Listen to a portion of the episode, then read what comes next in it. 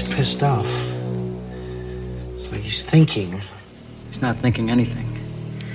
First thing the embalmers did was to stick a metal hook up his nose, and they dragged his brain out through his nostrils. Why on earth would a museum put a mummy in it?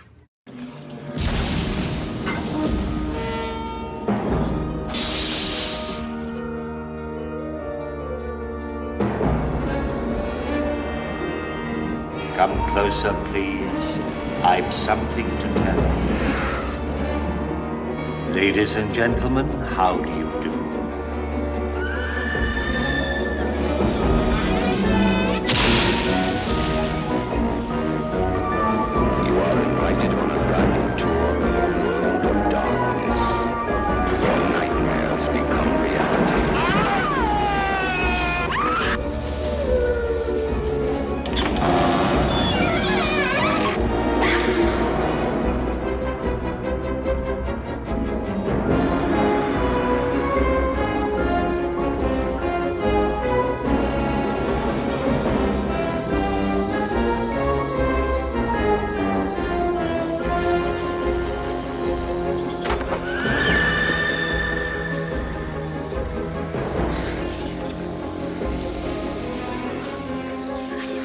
Blood and Black Rum Podcasts and Halloween. Hey guys, welcome back to the Blood and Black Rum Podcast. I'm Ryan from ColdSploitation.com, and I'm joined with my co-host Martin. How's it going? Pretty good. We are back with our Anthalloween series. We are uh, now five deep into these. Wow.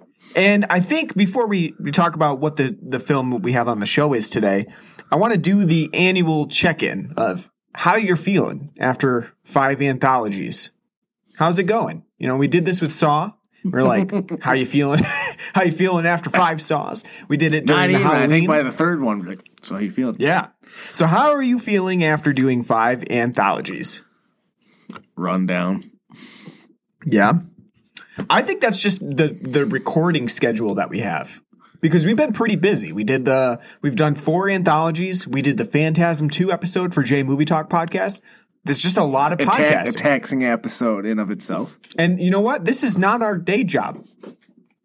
This is not something that we do, you know, all the time. This is just things that we do on our off time. So it is difficult for us sometimes to make the time to do all of the podcast episodes. And so when we get into Halloween season and Christmas season, that's when we go like full blown every week. But um like we used to do that. We used to do every single week um back when we were first starting out and we did like 100 episodes straight just like week to week to week to week to week. That's tough. It's a tough schedule. So I think that might be one of the reasons why you're feeling run down. Had to take a week off of work uh, this coming week to be prepared for the final stretch. The final stretch meaning your 30th birthday? That's the final stretch? No, I meant the last couple of episodes. Gotcha. Um, with that said, though, I feel like I feel a You were lot. supposed to save that for next week. when it- Sorry. when it actually was.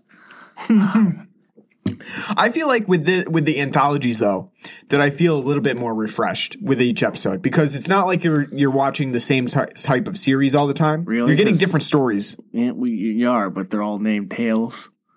they um What does that have to do with anything? They all Just have, because like- they're named Tales. they all have you know the same same type of just like oh look at this goofy story oh Yeah, that is true. They do have that sort of feel to them.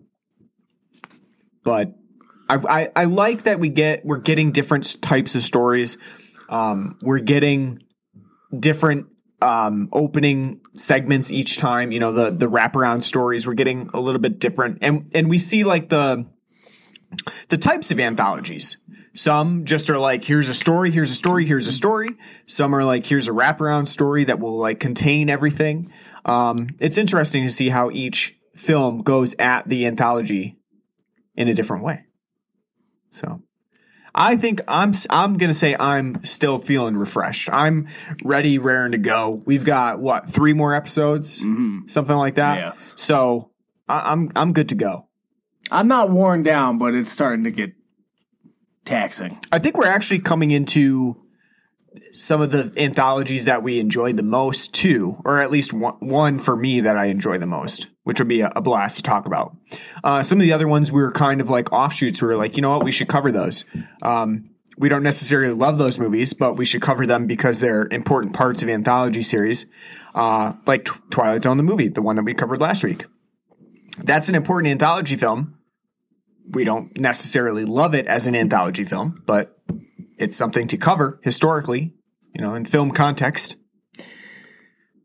All right, with that said, we're talking today for our fifth anthology movie about Tales from the Dark Side, the movie. The nineties. That's right. We're back in the we're in the 90s now. We we, And by in We the nineties, we're j- just barely in there. we skipped from 84 83 eight- was it 83 83 I think. Eighty four. 84 we skipped right from there there to the 90s right, yeah right in the right in the beginning portion of the 90s we're um in what 1991 i think? 1990 1990 Yeah, just barely. just barely. Just grazing it You know what's great though about this movie? You know how when we did back way back when we did the J Movie Talk pod uh, episode on Friday the Thirteenth, yep. And we were talking about how over the three films you slowly start to see the '80s creep in. yeah the transition from 70s to 80s Yeah, because you know the first one came out in 80, 81, and you're like, it still looks like the 70s a little bit 82, slightly eight, a little bit more 80s, but still kind of 70s. And by the third one, you're smack Full- dab in the 80s this movie, oh no, we left the 80s. You can tell just by the way they look and the, how it's, it's shot. Mhm. Fucking but, but 90s. but s- definitely very much centered in the 90s early, early 90s. because so obviously Tales from the Dark Side has that moniker, the movie, you know, because there was a TV series as well. Don't get confused. The one in theaters, that's the movie version. We're not showing the TV version in theaters.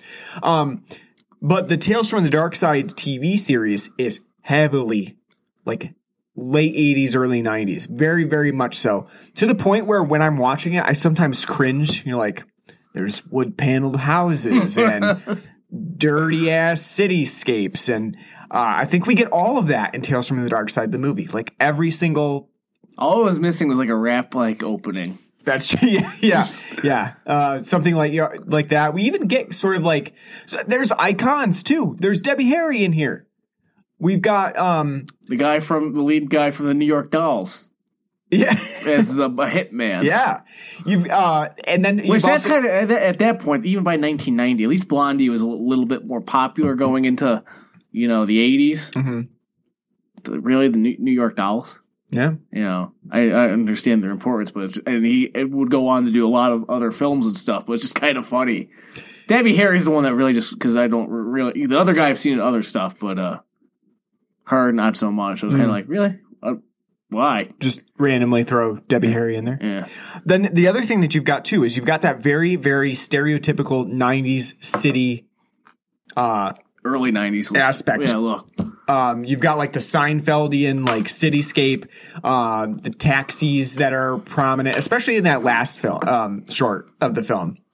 Um, those types of things just really scream '90s. We're, we're smack dab in it. But yeah, you're The right. one- There's one no of the real things- transition. I'm gonna say one of the things that was doing it for me was when Julianne um, Julianne Moore. Yeah, it was wearing like her funeral garb. Yeah. and it had like the she- it was like the black, and then it was like it had the sheer like uh uh you know Lacy thing is that what you're talking about? yeah, but like on like on her arm, so it's negligee, like yeah, sort of thing. It was like that's something like I've seen like you know a bunch of time like the early Or nineties. Christian Slater's like sweater vest that he's wearing to tennis. Very much like in the style of the 90s. Not something you would see too much. And the short shorts were in as well. You know, there was a period where it was like short shorts. Then you go back to like the long baggy ass Now I shorts. say they moved. They moved from the night. You know, great tr- way to tell the difference. Is it eighties or is it early nineties?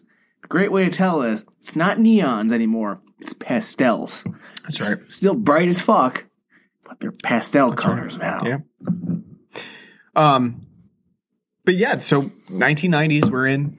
Um, Tales from the Dark Side, the movie definitely um, came at a time where a lot of the anthologies were then become blossoming again. Um, you had Creepshow and Creepshow 2 already releasing um, prior to this film. And uh, in, in in a lot of ways, Tales from the Dark Side, the movie, is sometimes considered like Creepshow three, as Tom Savini has said in the past, that it's sort of like the the the normal follow up to Creepshow.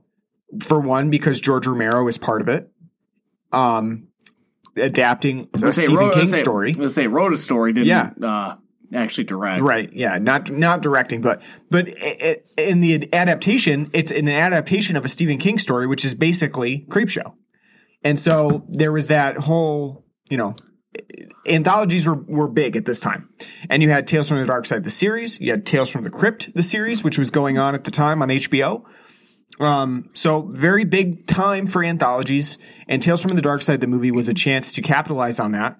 And uh, in one of it, it, it's most, I guess, I would say creative, but uh, it's a different aspect from most anthologies that we've covered. There's only three stories in this one. Only half hour and a half long. Yeah.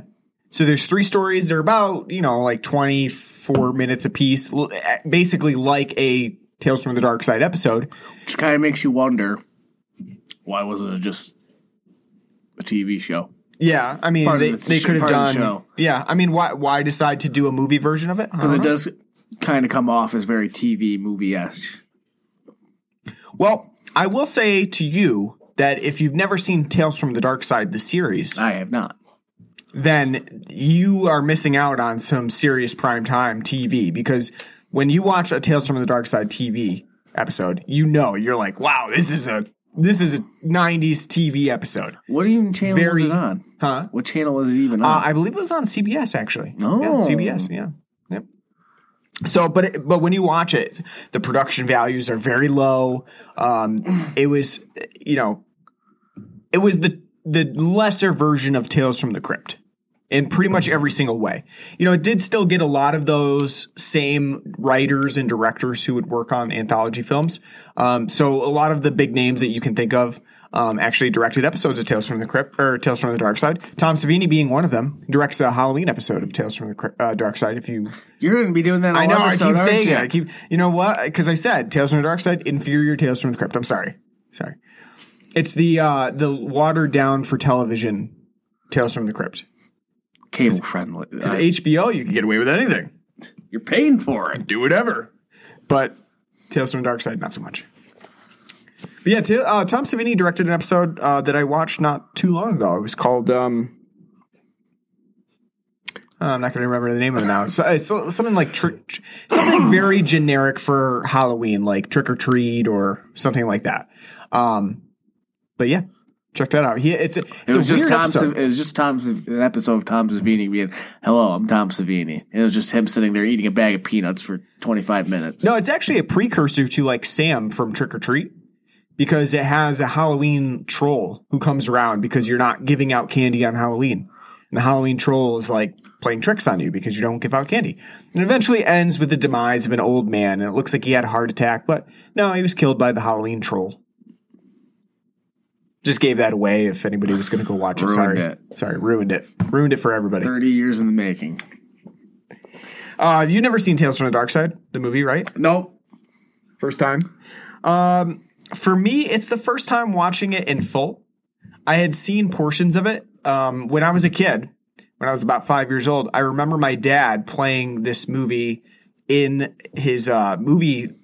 Uh, we call it the movie place. It was a rental store, and What's that? yeah, VHS rental store. By What's, the way, what is that? Yeah. Tell. Go on. they're on cassette tapes, and you actually went there to loan them, and then you had to bring them back, and you had to have rewound them, or else people at the TVs at the uh, VHS store would have been very upset with you if you didn't rewind Be them. kind. Please rewind. Please rewind. That is the best part about renting a Sega game. You don't have to rewind it. That's true. Um, and so I remember this this show this uh, series being on on the TV when my dad because my dad would play videos all the time. Uh, just to put them on and have people come in and stuff, which was probably risque, especially when we're talking about Tales from the Dark Side, which does have a little bit of nudity in it towards the end. Just having that play in the corner of your TV, of your uh, video store. Is that a porno that's Yeah, on? right. No, no. but um so he did um he did play that and I was there and I remember seeing the boy in the the cell and I was like whoa, that's kind of creepy. I don't I, like. I, I was envisioning myself as the boy in the cell at five years old, being like, "I'm Matthew Lawrence. I could I could be that Matthew Lawrence." I never went on to play Shawn's brother in Boy Meets World, Are you sure it's not Jonathan Taylor Thomas? does look a lot like John. You know, they, You know, they have I- that similarity. They do look very alike, but At but- that time, I feel like Jonathan Taylor Thomas was a little bit older than Matthew Lawrence, baby. no, he's younger than Matthew Lawrence. oh, he's, Lawrence. he's long. yeah, because um, yeah, when Home Improvement came on, like 94, 95, he was like six years old, seven years old, Hmm. or whatever the hell. Uh, that's true. Yeah, yeah, I guess you're right. I was getting my What? I was getting my 90s and 2000s confused. I didn't realize Home Improvement was that late in the 90s. It was like 93, 94. Gotcha. Yeah, so How uh, can you how can you forget? Home Improvement led to the greatest Family Feud host of all time, Yeah. Richard, Richard Karn. That's true. That is true. Also partial to Louie Anderson. You know, I'm Louie Anderson. kind of amazing that he got his own cartoon show, isn't it? For It kid- is weird, uh, even to think about now. Life with Louie. I just I feel like it's a bad dream of like that it was on because I do remember it. I don't remember like anything about any episode, but I do remember. It's like that it coming was on. after Animaniacs and Blue Beetle. Life with Louie. Louie Yeah. Anderson. I, I remember it as a TV show. I don't remember ever watching an episode. But yeah, Tales from the Dark Side the movie kind of scarred me for life at that at that time, and I'd never seen it again. But uh, tonight we changed all that. All right, let's take a break before we get into each of the the segments in the film. Let's talk about the Beer. well, I would say beer, but we have cider today. Because um, C I D R E if you want to be fancy. seeing as we, as you all well know, live in upstate New York, real upstate New York, the Adirondacks, and that SNL was just taking pot shots at our traditions of picking apples in our free time. Yes, they were, for yeah. fun. Goddamn Kate McKinnon. Who, who the hell does she think she is? Have they ever been upstate? It's a blast going to pick apples. It's all we have. Right? You go out there, and sometimes it could be cold and 30 degrees and rainy. Sometimes it's sweltering and, and 80 degrees. Most of the times you go up there, the apples you're picking are terrible. But that's okay. We have fun. It's clean living. doing it. Good, Yeah. good godly living. I love Actually, I'm kind of surprised people were that uh, really offended and pissed off by it Were they really? on Facebook. Yes, Oh. like I almost like I like the I was reading the comments because I was just kind of amazed. Like, really? I, I This wasn't offended. I thought it was funny. I thought it was funny be- for coming from this what we would call city folk Mm-hmm. who probably haven't really been apple picking up in upstate New York. But no, I wasn't. Well, to be honest by with it. you, if I was from New York City too, or any city, and they're like, well, "This is what we do for fun up here," I'd be like, "You fucking kidding me?" Yeah, right. I mean, that's probably what they're thinking. That's that's really the this whole part of the skit is like us city folks are quite different from those. I mean, we have we have to live like having like crappy palates. We can't just be like, you know what I want today? Greek. Have to drive like eight cities over just to like, hey, there's a Greek restaurant. it's true. You know. We live in the medium. We we settle for Yeah. what we have. Yeah. So So, but I thought that was funny. But seeing as it's been getting colder than a witch's tit out there, and the leaves are turning that nice autumn autumnal colors. I figured instead of doing an Oktoberfest, because I think we're kind of starting to run out of Oktoberfest in the area to try, we'll try something that's very readily available in our area, and that's hard cider. yeah, Because ain't there just a shit ton of uh, cideries around here? we do get a lot of cider. And 1911 is probably one of the biggest local cideries that we have uh, within New York State. I think that's one that we get the most around here. Based out of Lafayette, I believe. Yeah. Handcrafted in New York, it says. Yeah. Yeah, Lafayette, New York. Yeah. Never been. See, I, the, no. I, I do see like uh, see them in the like the come to New York State like uh ads and stuff. Hmm. Like come to New upstate New York and No, I, like I, I don't the- even know. I have any idea where it would be in upstate New York, but well, somewhere. You have to break out a map. I will have to pulling it out right now. Look it up. Well, what, what we, why would we go when we have Rogers?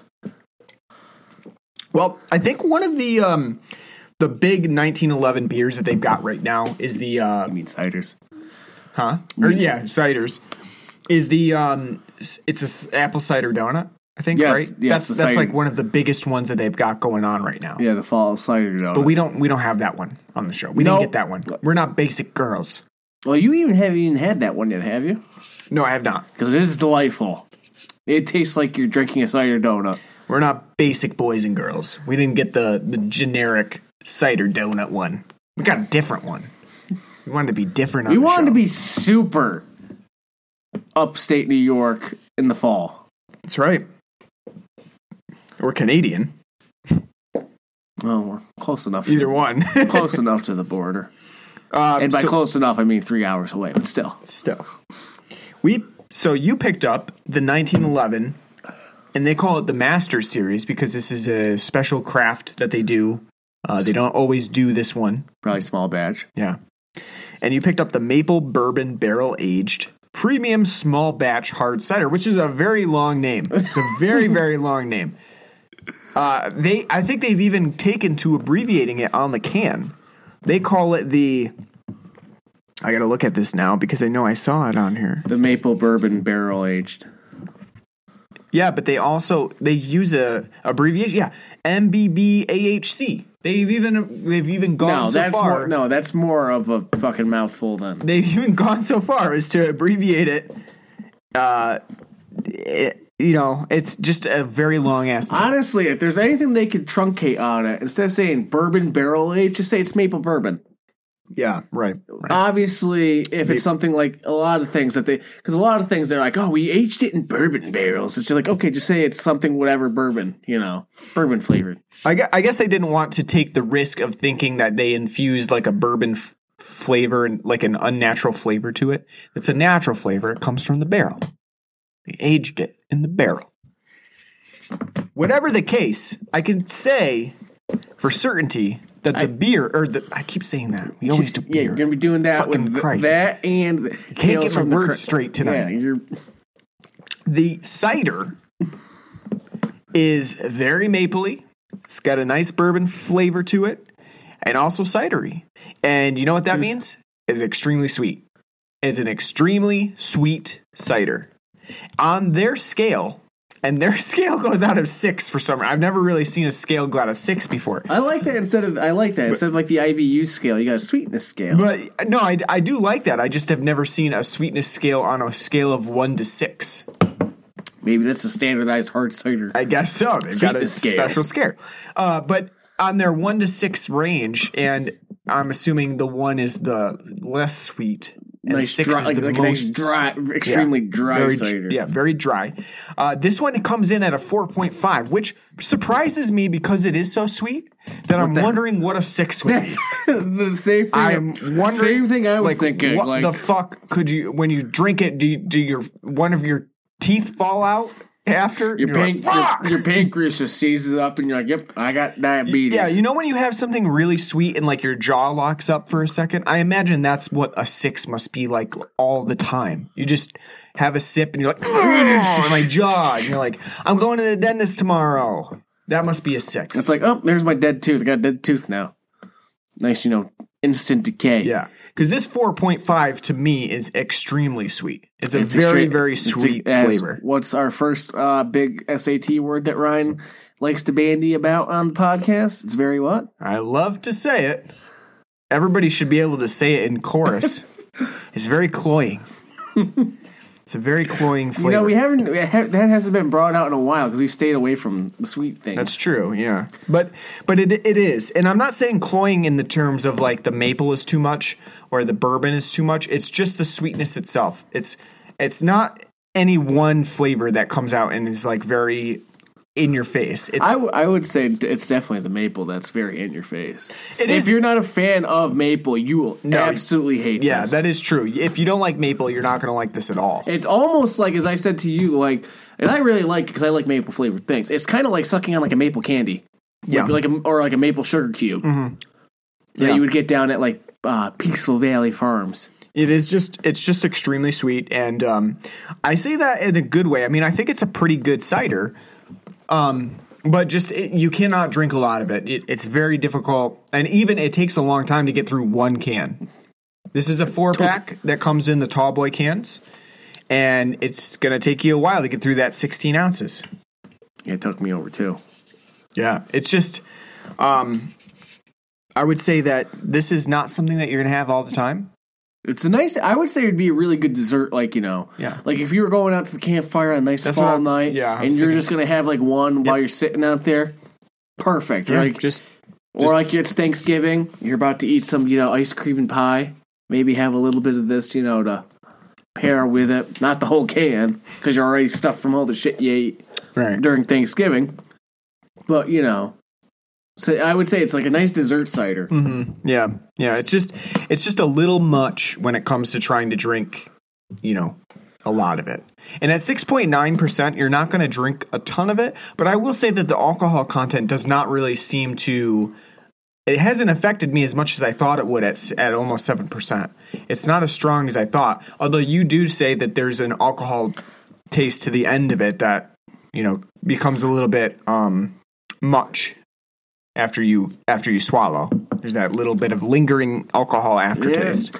Not like much, but it's it's noticeable enough to where it's kind of just like ugh. And that's probably partly the bourbon as well. That, That, and I think it's also like something that a lot, even like like lighter ciders, I think have that problem too because it's just I don't think really the alcohol pairs well with like an apple because an apple is kind of like depending on what type of apples you're using ha- Hmm. can have very mild taste. So mm-hmm.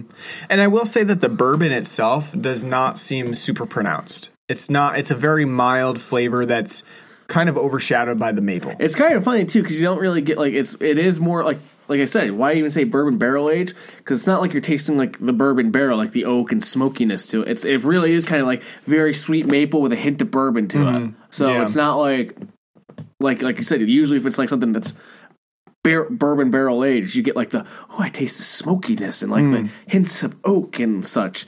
Yeah, you don't get that in here. Yeah, not not as much. I mean, I, I think I mostly get the maple and then just a little bit of that bourbon flavoring. Not too much. Which a, a smoked maple bourbon cider might be pretty like weird but kind of good. Yeah, you know, like it might like be something that kind of tones down this, the over. Like you'll get the maple sweetness, but it might not be nearly as pronounced, and you get that like more, you know, bourbon barrel flavor to it. Yeah.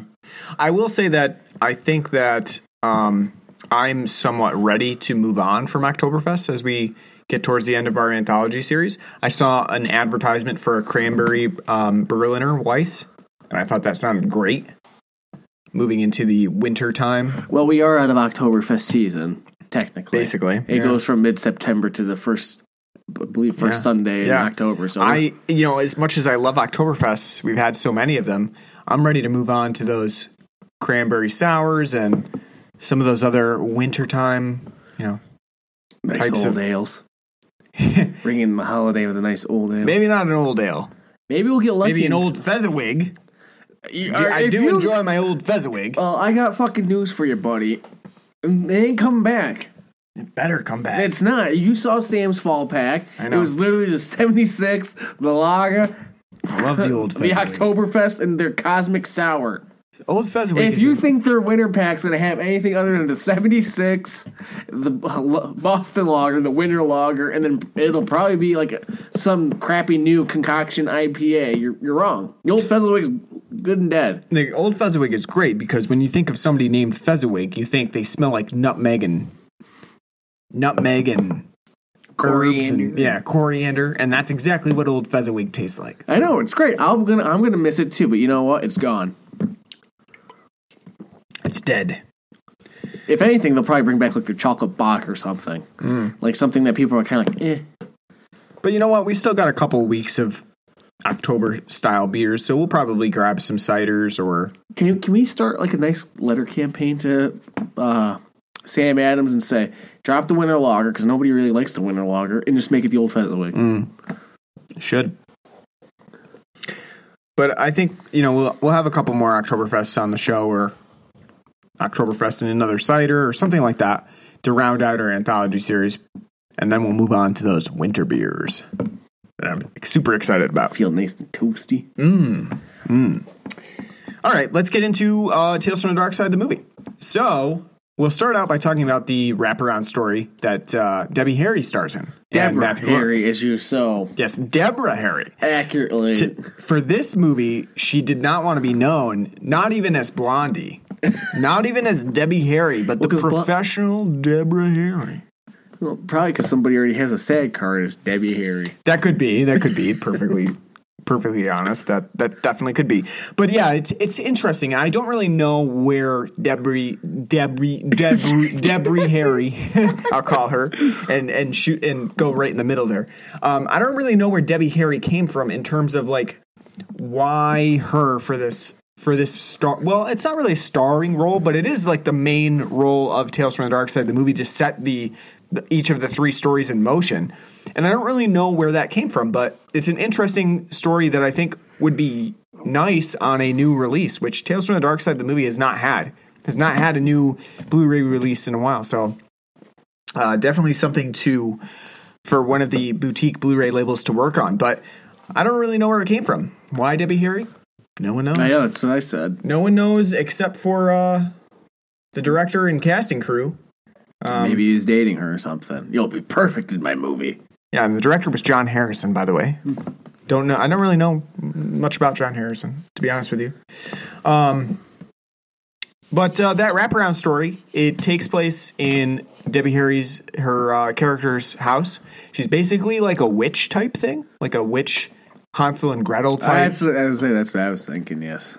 and uh, she's captured Matthew Lawrence in her in a cell.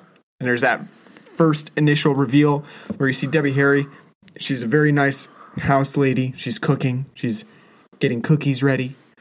And then you see Matthew Lawrence in a cell in her kitchen. And you're like, what? Why is she imprisoning kids? And then you see that he has this book called Tales from the Dark Side. And at that point, you're kind of thinking, like, well, maybe this kid's evil. You know, maybe he's the one that's doing all the storytelling that's causing mischief. But no, it's really just Debbie Harry wants to eat this kid. She's very hungry. That's not PC. Huh? That's not PC. No, it's not. No. Um, so I I think this wraparound story is okay. I mean, in terms of setting up the stories for each of the three, it's kind of lazy. Well, where the hell did he get the book for one thing? Yeah, it's Did like he have it with him? Was it in the cell, Yeah, by she must have. Like- it must have been in the cell or She's- something. She's just like, here's some reading material. Yeah. While you wait to be cooked, here's some. Here's a book. You know, have at it.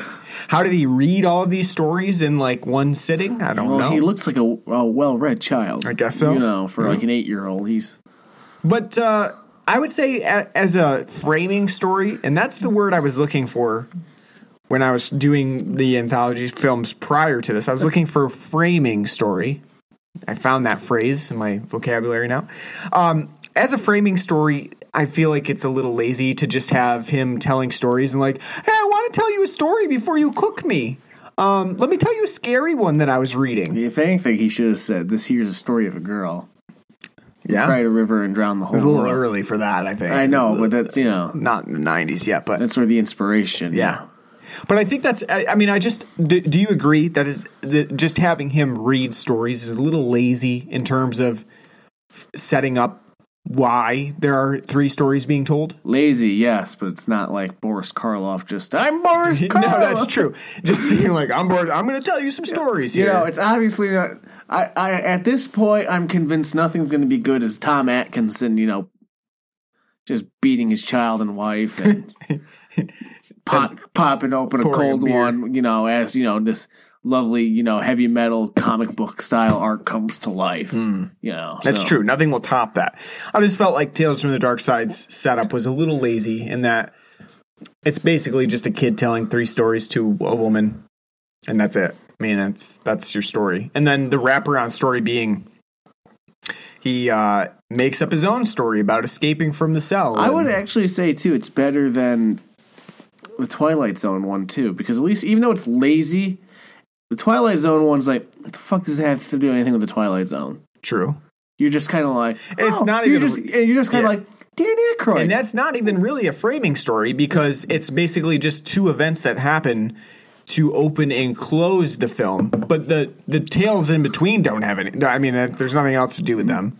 So yeah, I, I mean, I I guess if you're gonna have something like that, at least make it so that you know there's a point to it. Honestly, you know what? Okay, as the five films we reviewed so far, I'd say it's third. It's behind number one, obviously Creepshow. Number two would be Tales from the Crypt, because mm-hmm. that's a really cool setup. Yeah. Three would be this because it's just okay. It's a bare minimum. Twilight Zone would be number four, and then number five would be Black Sabbath with Boris Karloff. Yeah, just be like, I'm Boris Karloff. I want to tell you some stories, and Here's some people running around. Yeah. All right, so the first story that we get after that framing story with Debbie Harry is um, called Lot 249. And it's a story that was written by uh, Michael McDowell, who also, of note, wrote Beetlejuice. Not Malcolm McDowell. No, not Malcolm McDowell. Michael McDowell. No, wrong McDowell. different one. Uh, yeah, so of note, he wrote Beetlejuice, um, and he writes two of the three stories in this one. Um, Lot 249 starts it off, and this one starts a lot like the crate from Creepshow, in that there's a mysterious crate being delivered uh, that's rather large and looks like it houses something dangerous. It's not even a crate. It's a lot. That's true. Yeah, Lot it's, it's, a, it's a 249. lot. Comes from uh, some sort of museum or something. And of note, it's delivered to Steve Buscemi, who is here in a younger iteration of himself, still looking like a, a character that he would play in a Portlandia sketch in this one. Um, not only does he have like his slick back hair and he's you know Big, thick book glasses. rather nerdy in this film. Um, he also is wearing a rather dapper uh, vest, fall like vest, which has some leaves scattered on the back of it. it's a very, very stylish vest that he's wearing. And I approve of that. I, I approve of. I approve of what Christian Slater's wearing. His nice, you know, white tennis outfit, very short shorts, but a sweater as well. That's true. Because you know, You never know. we, You get too high, you get too cold. If you get too hot, you can take off your little he's obviously vest. not playing hard enough. If if he's wearing that sweater. Uh, for sure not. Yeah, if you're if if you are able to if you're if you're not sweating in a sweater, then you're just not playing tennis. I don't know what you're playing. You're basically a wall that someone's hitting the ball back to. Is Jeff Daniels wearing a sweater and the squid and the whale? No, because As he he's plays his heart out. As he's competitively putting the put beat down on Laura Linney. I think not. No. Uh, lot two. If anything, though, Yeah. Chris, he, Chris Slater looks like, and I notice this now more after watching this than like previously. He's a poor man's Charlie Sheen. Constant, constantly looks like he's passing a kidney stone. Yeah, he's got like that like agitated face on. Like, yeah, he's got a wince on like, all the time. Yeah, You know, which I don't really remember him doing that much in Heathers, but I do know from his more recent film filmography, very up the alley. And I, as I told you, because there's a nice scene where he puts on a leather jacket. I go, does he have it in his contract somewhere? Christian Slater needs to have a leather jacket on at least one scene, because I feel like every film he's ever been in, he's wearing like a leather jacket for at least half the film. at least a little bit. I don't know. To ask Christian Slater, like, is that part of your contract? He's like, yeah, that's probably am, man. um, Lot 249 is uh, probably the most star studded of the stories in this. in got- hindsight, Yeah. It's got Christian Slater, Julianne Moore, um, Steve Buscemi. And, you know, that's probably the most of the films. I'm trying to think of the others, and I don't really think they have anybody else that's has has popped since Tales from the Dark Side. Uh, but the story involves Steve Buscemi getting this lot 249 into his his uh, apartment, and Christian Slater and his um, his sister's boyfriend go there to check it out, and her and his uh, sister's boyfriend is kind of an asshole. He's a very rich, hoity-toity asshole. Uh, also involved in some scandals, like his uh, sister has stolen a um, what do they call it? A uh, Zulu fetish or something like that. Little uh, sort of like dildo esque looking thing, and uh, also has been involved in making sure that Steve Buscemi's character was not accepted into um, Pembroke because they f- uh, actually um, cheated on a, an essay that kind of cheated Steve Buscemi out of getting yeah, in. on the, on the proposal. Yeah. So Steve Buscemi's out for revenge, basically, and he wants revenge against Christian Slater's sister and her boyfriend and anybody who gets in his way. And so Lot 249 is sort of that revenge, and it houses a mummy. Imhotep. Yeah, Imhotep. basically, uh, a very de- desiccated mummy um, that's falling apart, designed by K and B, who has done all the effects work on this film. And uh, I don't know if you know, but this story is actually based on a uh, Sir Arthur Conan Doyle sto- short story. I didn't know that until I looked that up. when I was looking up info for the for the movie. And I, I have not read this one. Um, don't really know much about it. I just All I really know about Sir Arthur Conan Doyle is besides the Sherlock Holmes is uh they had like a crappy USAWB show back in like in the nineties. oh yeah, they did, didn't they? Yeah. yeah, yeah. I can't remember if it was like Sir Arthur Conan Doyle's like adventures or something. something like that. Yeah, And they're like trapped on an island, yeah, I forgot about that. kind of in the vein of like Hercules and Xena. So I don't really know much about the the short story that it's based on, but um, this is pretty much your straight up revenge story, and it's kind of interesting to note that Lot Two Forty Nine at the beginning sort of has like a supernatural element to it of the with with the mummy, and then as the mummy awakens and becomes uh, the killer, it almost turns into a slasher because of the way it sometimes depicts the mummy like standing in the aisles of a you know bookshelves, And just waiting for a, its victim. And disappear sitting there with a wire hanger. Yeah, yeah. And then disappearing. It's almost just like instead of being like a mystical mummy, it's like just a any old killer. It it bec- it's it's kind of loses its supernatural element and becomes just a killer that's waiting around like in any other slasher film. well that this is after, takes place after Jason goes to hell, so this is Hmm. Jason's body, you know. prime uh, prime slasher. Yeah. I was just interesting because I, I thought it was going to go in a different direction, and then as I saw him as the mummy just waiting in corridors, and the the film really does not hide the mummy at all. It's like very readily apparent that it's going to be the mummy who does the killing. I just thought found it interesting that it sort of took on a slasher element rather than anything supernatural. Um, or you know, and and it became just a regular revenge story for Steve Buscemi to get his revenge on the others that have kind of did him wrong. Um, one thing is that uh, Julianne Moore's raven-haired or uh, raven-haired, red-haired um, demeanor in this is uh, again a very hoity-toity rich lady, and she doesn't get a lot to do in here. Um, but still, I I uh, I think her appearance here is pretty good, and I would say Steve Buscemi is actually really good in this role as well as playing it up as like the nerdy guy who then becomes kind of sinister towards the end of it. Um, I think he does a pretty good job. Yeah, no, I think out of probably all the stories, uh easily probably the best cast. Mm. You know. Yeah, surprisingly, and, and I think that at the time that was not like intentional.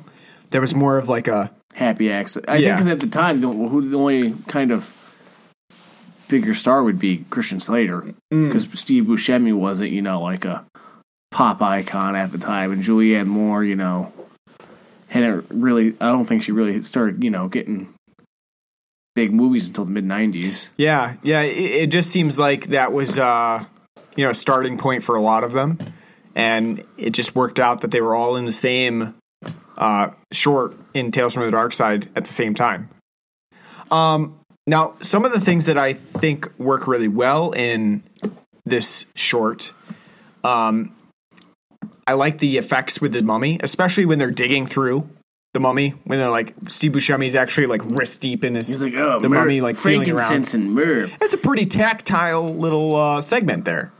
I liked when he ripped out the onion. He's like, oh, an onion. Yeah, it's just like oh, an onion. He's like, oh, let's. I'm going to use that with my steak later. Mm, a nice stew. Fry that up. That'd you know? be. You know what? That's like that's like ancient onion. That's probably pretty good. Probably flavorful. very It's infused with human blood, fermenting juices. Yeah, formaldehyde. It's probably great. I don't know if they used formaldehyde back in the well, something Egypt. similar.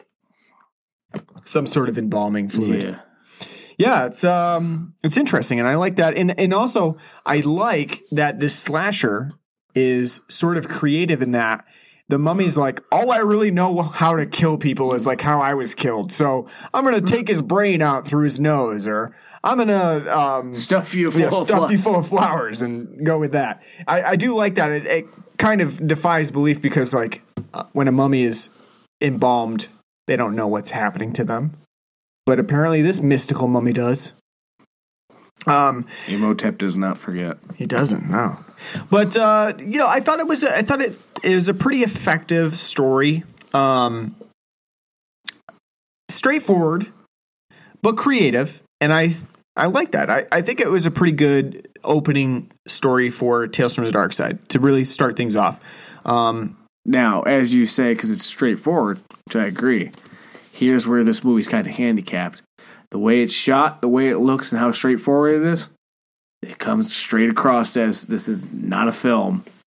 This is a TV episode or a TV movie. Yeah, that the episode very well could have been a TV episode. Uh, cut cut out a little bit of the gore, and you you know you you have a TV episode, and and it's actually even the gore itself is really not that explicit.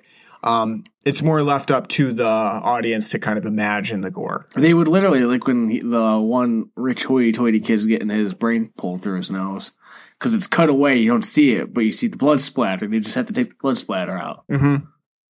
You know, that would be oh, good enough for TV. That makes, you know. Yeah, I, I mean, I think it would very much get away with just being a, an episode.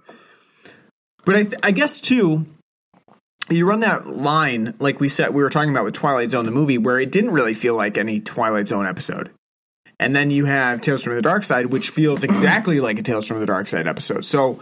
You know, which would you rather have? One a movie that's based on a TV series that doesn't really feel like it's, you know, TV show um inspiration or would you rather have it just not feel like it at all or uh, feel exactly like it I mean, I get why they did it. You get a lot more money with making a fucking movie than you, you know than you do just making the TV show. But at the same point, if you're not going to do anything to make it feel like it's jumped from the from the small screen to the silver screen, right right go a little bit more in depth Yeah, then Yeah. What, what was the point?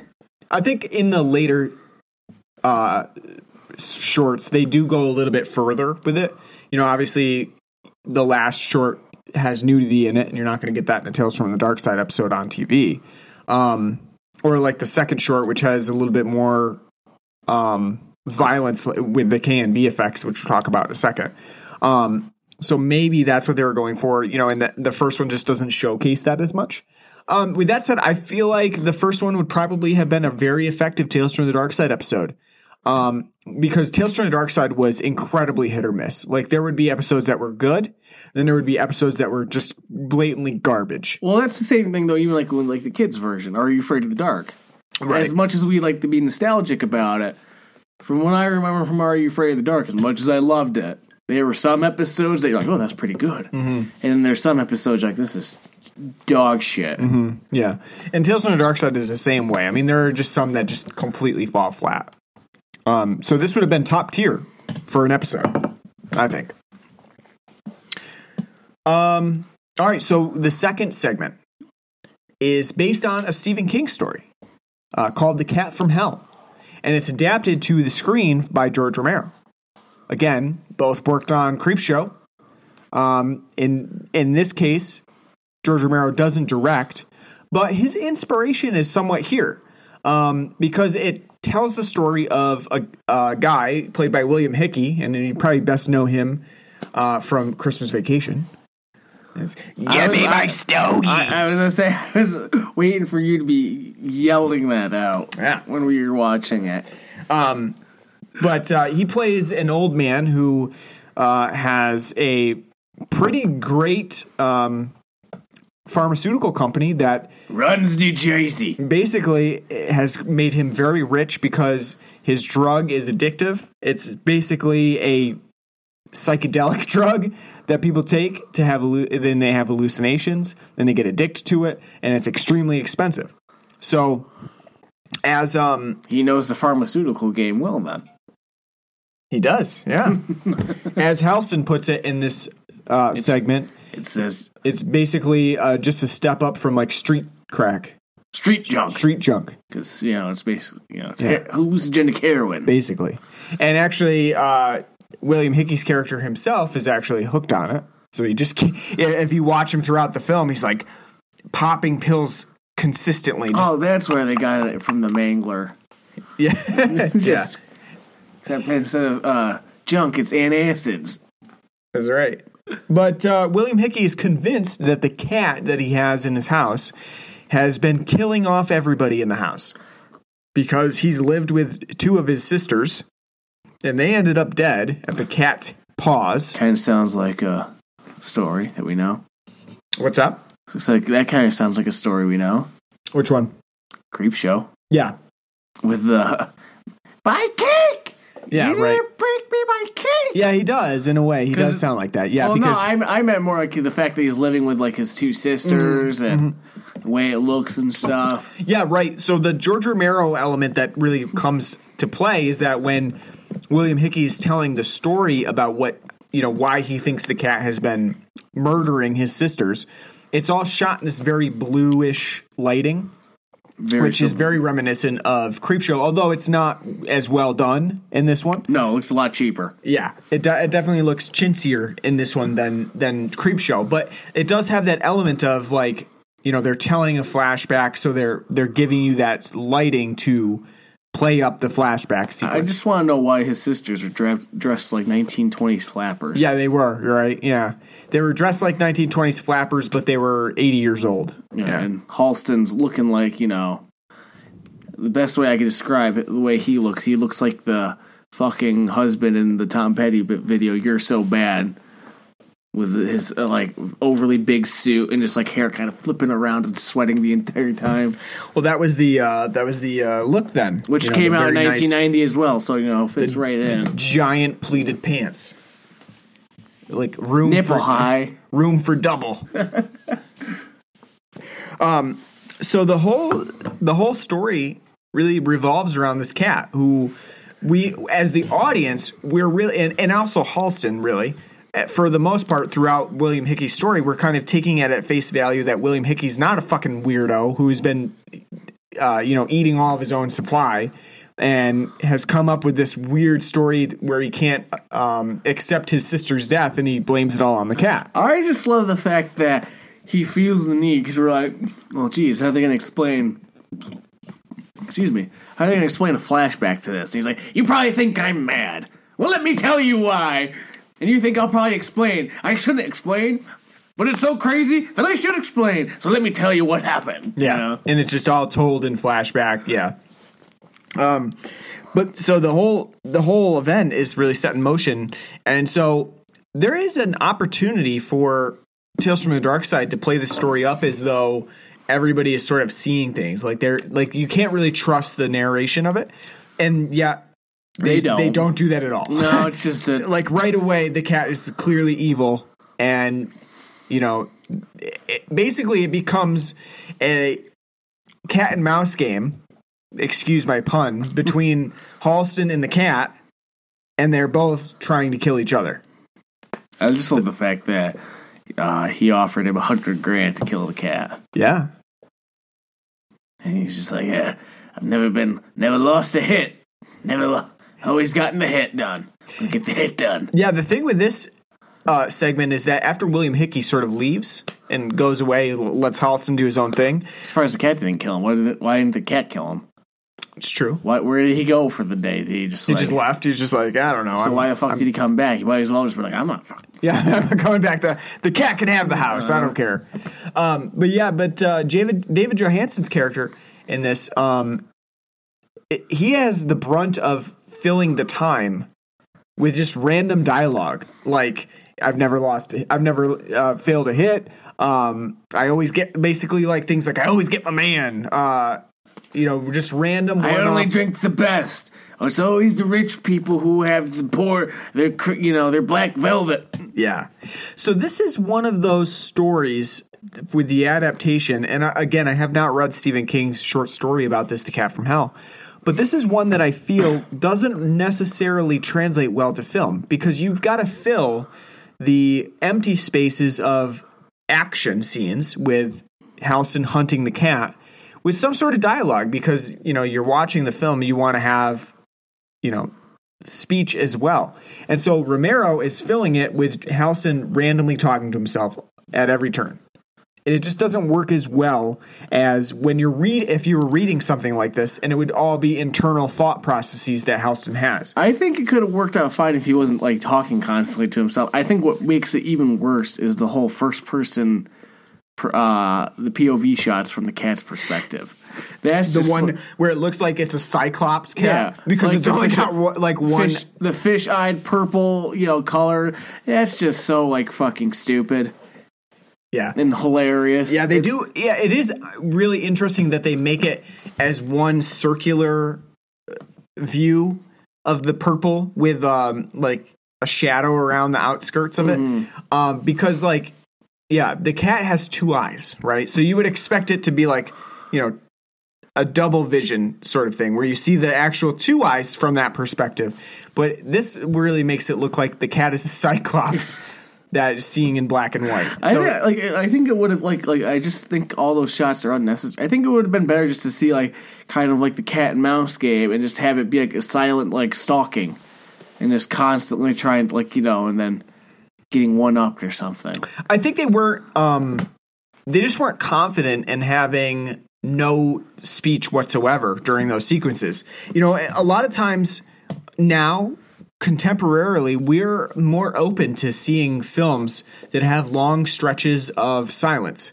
But I remember when Castaway came out, and somebody was like going around saying. There's fucking 15 minutes of silence at the beginning of this film. That's like the best part about There Will Be Blood. The first like twenty minutes, Right. n- nothing. and and I guess maybe at the time it wasn't well accepted or it was experimental. well, especially because have coming from the TV realm where it's like Right. you gotta have constantly like have like dialogue. yeah, like, like, a you know, and, and I guess maybe they just weren't they weren't confident in not having dialogue in those scenes, so they they kind of shoehorn in dialogue to make Halston say just random things, talk about his whiskey, talk about having the best, and it's it's it's it feels really unnecessary to us. Um, but maybe for whatever reason they felt like a, a an audience at the time we could not handle just having silent, you know, cat and mouse activity going on. I don't know. Yeah, but they've they've done like before, like you know, like shots of people doing things, and then like having like we hear their internal thoughts, and them not actually vocalizing, but we hear it. Mm. I I think again, like they just, I don't think enough thought was put into it. Like I said, because for a TV show, it totally makes sense. Where like the attitude is, well, we got to have dialogue. It's a TV show. Got to keep keep the viewer, you know, focused in. We don't want them flip. We don't want them flipping the channel. We got to have them, you know, engaged mm-hmm. in what's going on. So, Yeah. where Yeah. a film, you don't have to do that. I mean, I think this this film sits squarely, kind of tongue in cheek as well. I don't know it's supposed to be taken c- completely seriously. No, the cat fucking goes crawls inside somebody and then hulks out. But honestly, KNB Effects did a r- pretty good job with the actual effects work of having the cat crawl in to his his mouth and then crawl around in his body. I, I like that. I think it's pretty good. It reminds me of watching a cat go around in one of those like plastic tunnels that they go into, like the crinkle uh, tunnels. He really ate that pussy, didn't he? Yeah. Oh, I think they did a pretty good job with it, though. I mean, especially for the time, they did a good job with the effects and making, you know, uh, at least for the most part. There's the occasional scene where the cat looks fake. Uh, you know, it's like they got like a little. I- every time, like when you can tell it's like the fake cat, all I can think of is like, it's just I just want to hear Nick Bakay's voice. Just want to hear Nick Bakay's voice. Yeah. But other From than that, I mean, I I think they did a pretty good job with the effects, especially, and I, I think that that reveal at the end is is kind of good. I mean, I, I I don't mind it, but again, this is another really simple setup. that That would have been fine as a TV episode. yeah, yeah, maybe not uh, nowhere near as good as the first one, but it would have been a suit like a Yeah. you know your mileage will vary. Like if you find that one to be enjoyable or Yeah. unenjoyable. Yeah. as a TV episode. I, I definitely think it's a little bit more tongue in cheek than that first episode of the of, of this segment. Um, I think it, it's it's an okay short in this film, but you know, definitely nowhere near the level of um interest that the first segment has. And again, I think the acting is like like just like with the first one. I think it's fine. I think it is you know very enjoyable.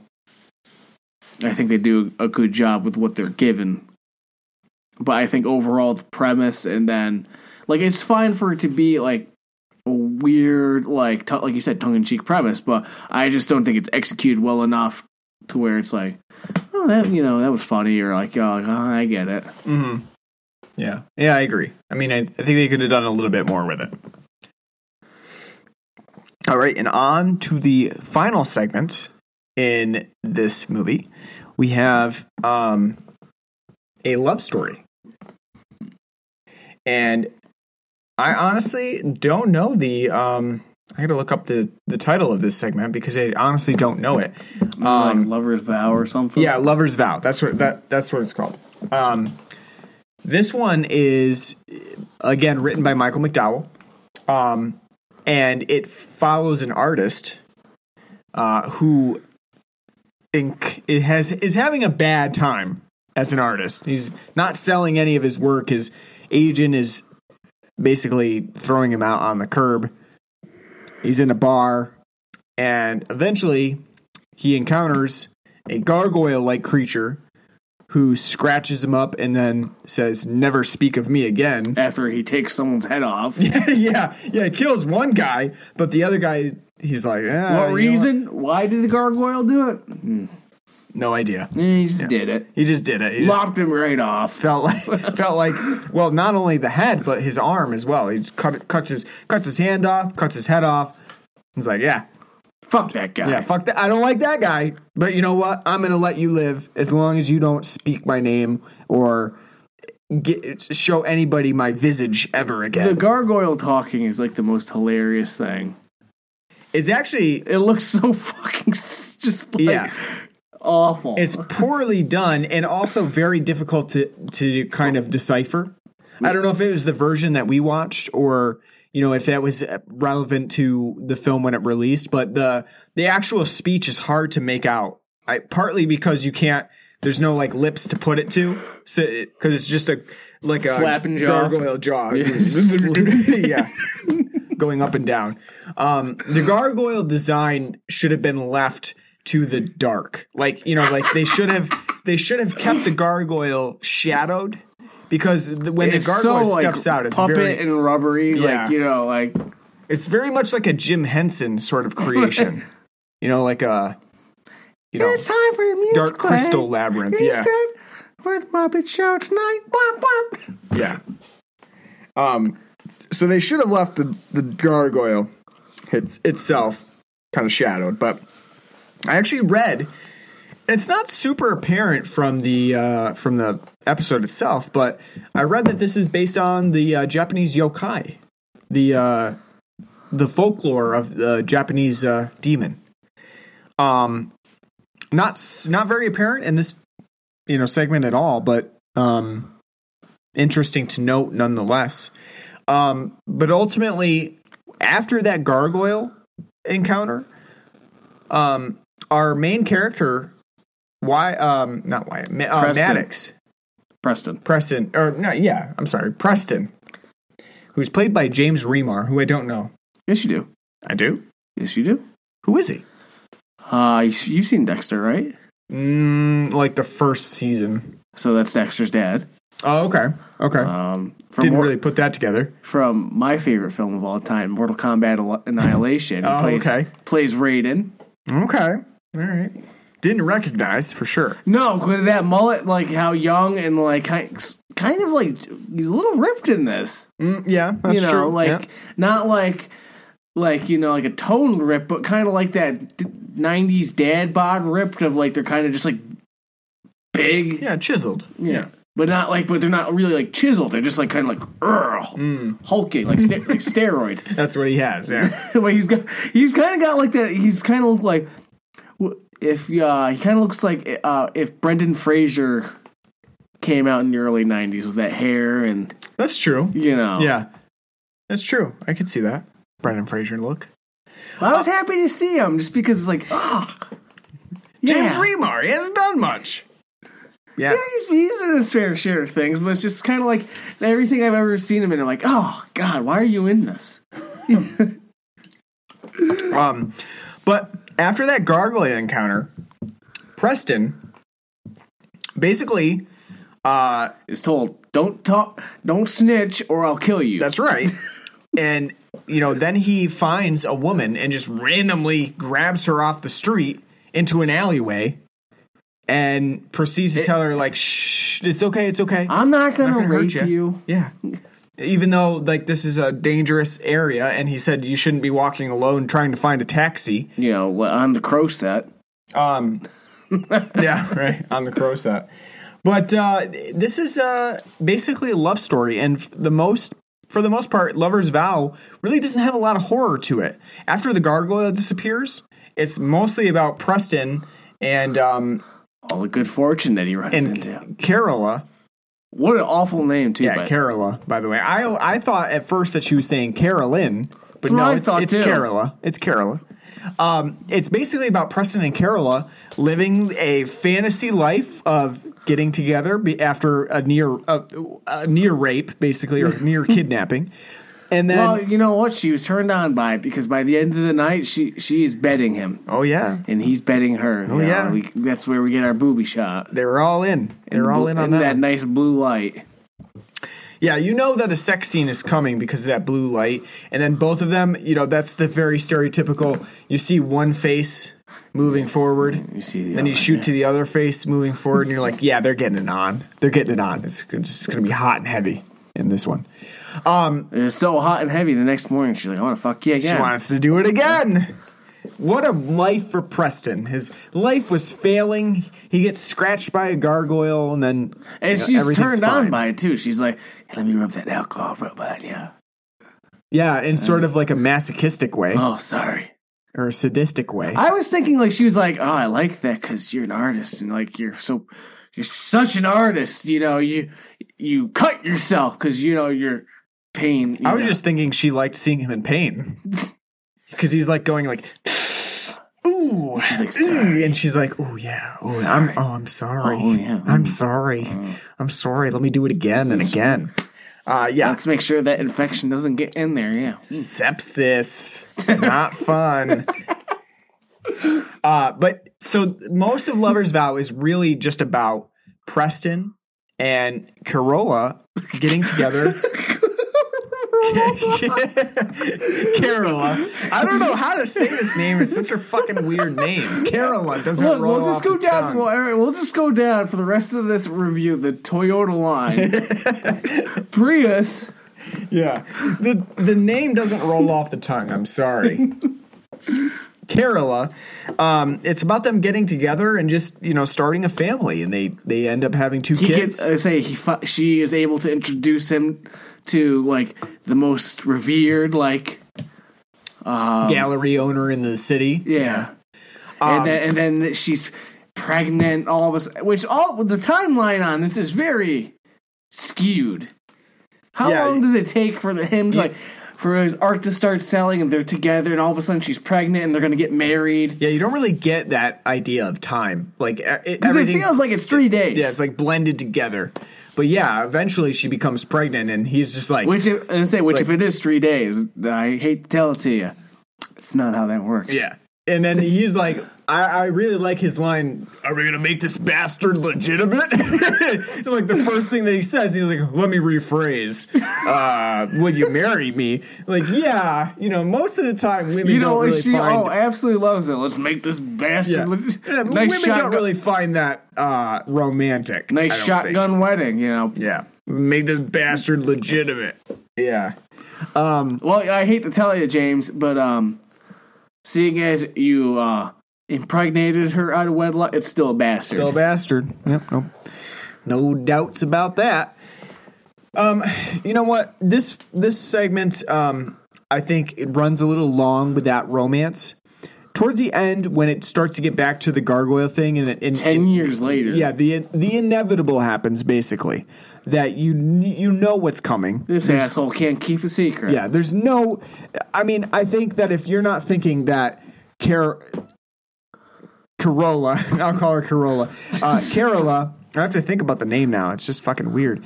Um, if you're not thinking Carola is the gargoyle, then like something's wrong with you. You know, because that's literally the only two characters in the film. You have What a sick, sadistic bastard that gargoyle is. I killed someone, lopped their head off, and now I'm going to transmute into a human and, you know, let them take me and we're Yeah, was li- it live love this, live this fake life for 10 years. was it love at first sight?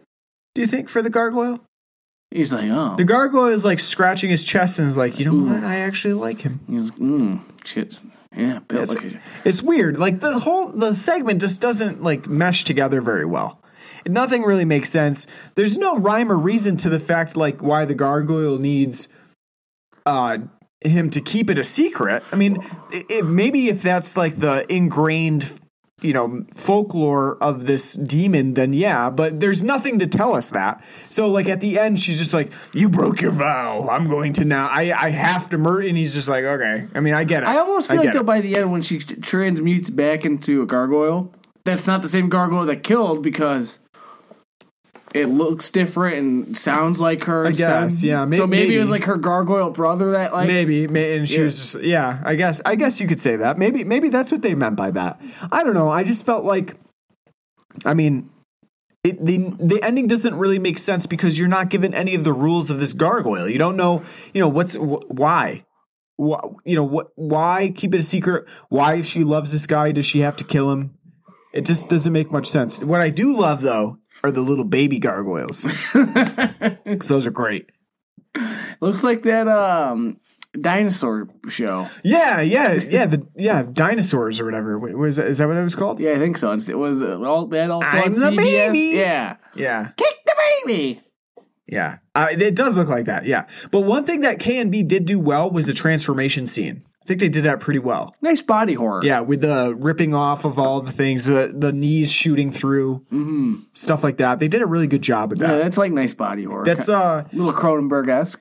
yeah, it's like they took the howling, you know, with the the howling changing, ripping skin off and stuff, and they kind of went a step further with the '90s and and made it into the, you know, a, a gargoyle. But I, I think they did a really good job with that one. That's probably the best effect in this film, um, is getting that gargoyle change. Um, you know, with that said, other than that, I don't think that um, Lover's Vow is a is a great s- segment for this movie. Um, a little bit too much flat storytelling and not enough horror within it because you have long periods of time where there's just not really anything going on. It's does just come across um as like kind of like a low rent Twilight Zone episode. kind of yeah. Not like uh not on like the gargoyle premise, but like the kind of like how it's more focused on the characters than like the actual kind of spooky aspects. right. Yeah. Um, you could kind of replace it with like a Twilight Zone episode, but instead of making it gargoyles, make it something a little bit more grounded. Mm-hmm. Yeah, and the, yeah, and then and then the the whole thing being at the end is like the moral is you know keep your promises stuff like that. Um, yeah, I can see that. I just felt like uh, it kind of squandered some of the the coolness of the gargoyles. Like you know we wouldn't want to see them again, morphing things like that. KNB did such a good job with that that it seems like they wasted some time not having gargoyles in the film. And then the other thing is that, like I said, we don't really have much of an understanding of these gargoyles. So like when they go back and turn into stone, like is that because He broke the yeah, he broke the vow. Like we don't really know anything about it. So yes, you can kind of infer from that, but I just feel like you need a little bit more of the folklore behind the gargoyle in order to understand exactly what the film is trying to tell you. It just doesn't go that far. I agree. Yeah. Every time I see gargoyles, all I can think of is the ending of the one feature outline episode where they're just sitting there going "Bon nuit, bon nuit." I don't think I know that one. I don't, I don't I think can't remember what the episode is, but it just like ends and like you see gargoyles sitting on top of like a ledge, and they're like, "Ah, bon nuit." Uh, you know what? I think it, I think it might have been the Halloween episode for. Uh, could be. You know what though? Gargoyles are pretty underrepresented in horror. How dare you? They had their own Disney Channel show. Yeah, they did, and a uh, Sega Genesis video game. I thought for a second you were going to say and it sucked. I was going to be like, how dare you? no, I didn't watch enough Gargoyles How to did tell you you, that not? it sucked. I had some action figures, and I had the Sega Genesis game. I can't. I don't know about the the show though. Well, you should watch it. You'd probably like it. It's actually kind of adult. The Genesis game is hard as hell, as most of them were. But um, Never could be Comix Zone. no, that was a hard game. I don't think I could beat it now. Get one life. Fucking hard. Go. um. All right, so out of the three, which one is your favorite? It ranks literally in the rank and file of how they One, were. two, three. Yes, how they were uh, showed to us. It'd be Lot 249, Hellcat, and then this. I think I absolutely agree. I think that's maybe why they went with one, two, three in the order that they did. You know, I'm starting to notice after watching all these, it's usually like the last one that's kind of the weakest one. Kind of like, you know, always. You're already here. you know, we've got you now. You're not going to leave with 20 minutes left. yeah, I could see that. Um, I agree. One, two, three, right, right through is the the order that I would put them in as well. Um, I think what basically the one that shines the most is KNB. I think their effects are probably the best part of Tales from the Dark Side. and probably the sole reason why, like I said, why this is even a movie. Yeah. if you don't have those effects, these are nothing more than the B list Regular episodes, The, yeah. the B list episodes that weren't good enough to be, Yeah. you know, put into the season. Like they were filmed, they were put in the can. Like, guess what? Don't need them. You know, got some uh, other things to run. Okay. You know. Yeah, I agree. I mean, I think that the first episode would be a very good episode of the series, and then the other two, eh, they'd be you know the if this was your sole in- intro, like this, like as this is my sole intro into Tales from the Dark Side, I can tell you right now from watching this film, does not make me want to watch the TV series. It'd make me go, no, thank you. Maybe catch like the highlights. I can see that. I can see that. You you would just not be Well, enthused. To if go- you were to take a step back, because you've said you've already said you've had experience with the Mm-hmm. series, but if say if this was your first go with the series, would after watching this movie, would you say I gotta w- tune in on Thursday nights at eight o'clock to watch this? yeah, probably not. Probably not. Yeah. All right. So we got to rate this film on a scale Of ten. of ten. Yeah. Oh, I thought you had something. I thought you No. were gonna. I thought you were gonna give me something. No, no, not this we, we could do uh, t- t- ten hearts of glass. Really? See, I was thinking more what was appropriate because Debbie Harry being in it. It was just like as she's like maybe like running around chasing the kids like in a Benny Hill type mode, like have it set to like one way or another. I'm gonna find you, you know. Yeah, they didn't even throw any of those things in there. Well, no, because they'd have to pay her extra. That's true. They didn't want to have to pay royalties on top of actually Yeah. paying her as an actress, right? Um, no, I would say let's see on a scale of uh one to ten, Christian Slater sweaters. or whatever that fucking jacket was that uh oh, that James that Remar was James wearing. Remar was wearing. I don't know what that thing is, but it's like hearts on a on a bomber jacket. Something Well, he he's designed wearing himself. nice knickers and like a tie and sh- oh, it's like the you're right. Yeah, no, that is very a very distracting garb he's wearing. Yeah. that you know bomber jacket with uh, all the ornate, you know. yeah, sewed on patches that he's got going on. We'll do that. We'll do, out out of ten ornate bomber jackets. What would you give Tales from the Dark Side the movie? I'd give it probably a six out of ten. Um, it's very much just uh, here's the anthology. There's nothing special about nothing about this film that I would say is really stand out. I think I do think the effects for the time are pretty good, especially at the end with the gargoyle uh, and the body horror type aspect of the transformation. It looks pretty good. But for the most part, all like a lot of the things are tame, like with the whole mummy and stuff.